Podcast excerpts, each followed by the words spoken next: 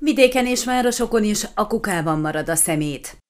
Harmadik hete, hogy az Ecolect közösségi fejlesztési társulással kötött szerződés alapján a Kolozsvári Branter cég gyűjti össze a háztartás és szelektív hulladékot Maros megyében, a kettes övezetben.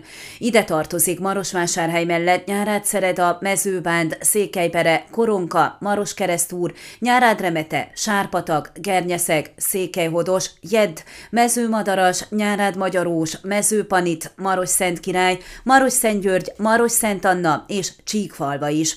A cég vállalta, hogy rendszeresen előre közölt program szerint szállítja a hulladékot, és összeszedi a szelektív szemetet is, ez utóbbinak tárolókat is kiosztotta megyeszékhelyen, illetve a vidéki településeken. Mivel sok panasz érkezett a polgármesterektől, lakóktól, az Ecolect elindította a szerződés felbontását, ennek kifutási ideje 30 nap, ami december 22-én jár le.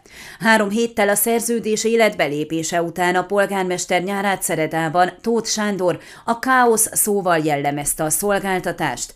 Mint a Székelyhonnak elmondta, a legnagyobb gond, hogy a Brandner nem tudja betartani az általa leközölt programot, nem küld elég autót nyárát Szeredába. Hetente négyszer kellene jöjjön a cég, hogy a hozzátartozó településekről is elvigye a hulladékot. Ehelyett kétszer jön két kisebb autóval, amelyek megtelnek és fordulnak vissza, anélkül, hogy a lakosság által kitett hulladékot el tudják szállítani. Amikor jönnek az autók, akkor egyik kollégát megbízzuk, hogy menjen az autó előtt és értesítse az embereket, hogy tegyék ki a kukákat, államokat, hiszen nem lehet állandóan a kapu előtt tartani. Egybeszedik a háztartási hulladékot és a szelektívet is, de rendszertelenül. Megtörtént, hogy egyik nap Kolozsvárról, következő nap Karácsonkőről jött a gépkocsi vezető.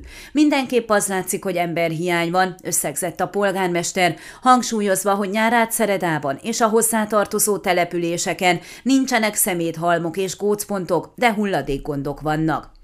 Jedden és Maros-Szentgyörgyön is gondot okoz, hogy a cég nem tartja a programot, így nem lehet tudni, mikor jönnek begyűjteni a hulladékot. A polgármesteri hivatalok próbálnak közvetíteni, próbálják megtudni, hogy mikor érdemes kitenni a kukákat, de ez hosszú távon nem járható út.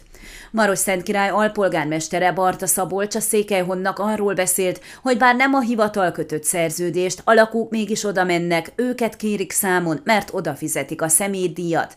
A korábbi szolgáltató öt napot járt ki a nagyközségbe, most két napot jelöltek ki, hétfőt és csütörtököt. Két autóval érkeznek, de legalább nyolc kellene, hogy mindenhonnan össze tudják gyűjteni a hulladékot.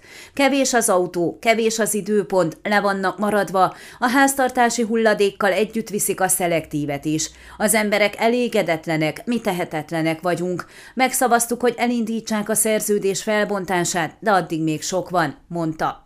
Hétfőn délelőtt a Marosvásárhelyi Budai Nagyantal lakónegyedből betelefonáló olvasónk jelezte, hogy náluk már hetek óta halmokban áll a hulladék, és nem csak azért, mert nem járnak rendszeresen az autók, hanem azért is, mert a kukákat kiürítik, de a mellé kiesett szemetet nem szedik össze.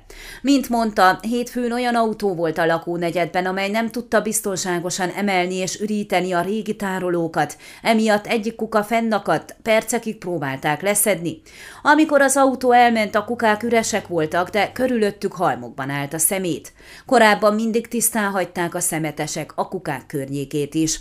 Marosvásárhelyen a Városháza kimutatásai szerint november 21 és 25 között 40 helyi rendőr 900 helyszínen ellenőrizte a gyűjtőket, és 73 helyen találtak rendellenességet. Ezeken a helyeken jegyzőkönyvet állítottak ki 146 ezer lej bírsággal. Amióta a Brandner szolgáltat, már 276 jegyzőkönyv született 522 ezer lej bírságról. Az elmúlt hétvégén a helyi rendőrség összesen 12 esetben rót ki büntetést 24 ezer lejre a cégre, amiért nem tartotta be a programot, és a tárolókból nem szállította el a szemetet. A marosvásárhelyiek bejelentéseit figyelembe vették, de a járőrözés közben tapasztaltak alapján is bírságoltak. A Marosvásárhelyi Városháza szerint továbbra is gondok vannak, az ellenőrzéseket folytatják. Ön a Székelyhon aktuális podcastjét hallgatta. Amennyiben nem akar lemaradni a régió életéről a jövőben sem, akkor iratkozzon fel a csatornára, vagy keresse podcast műsorainkat a székelyhon.pro portálon.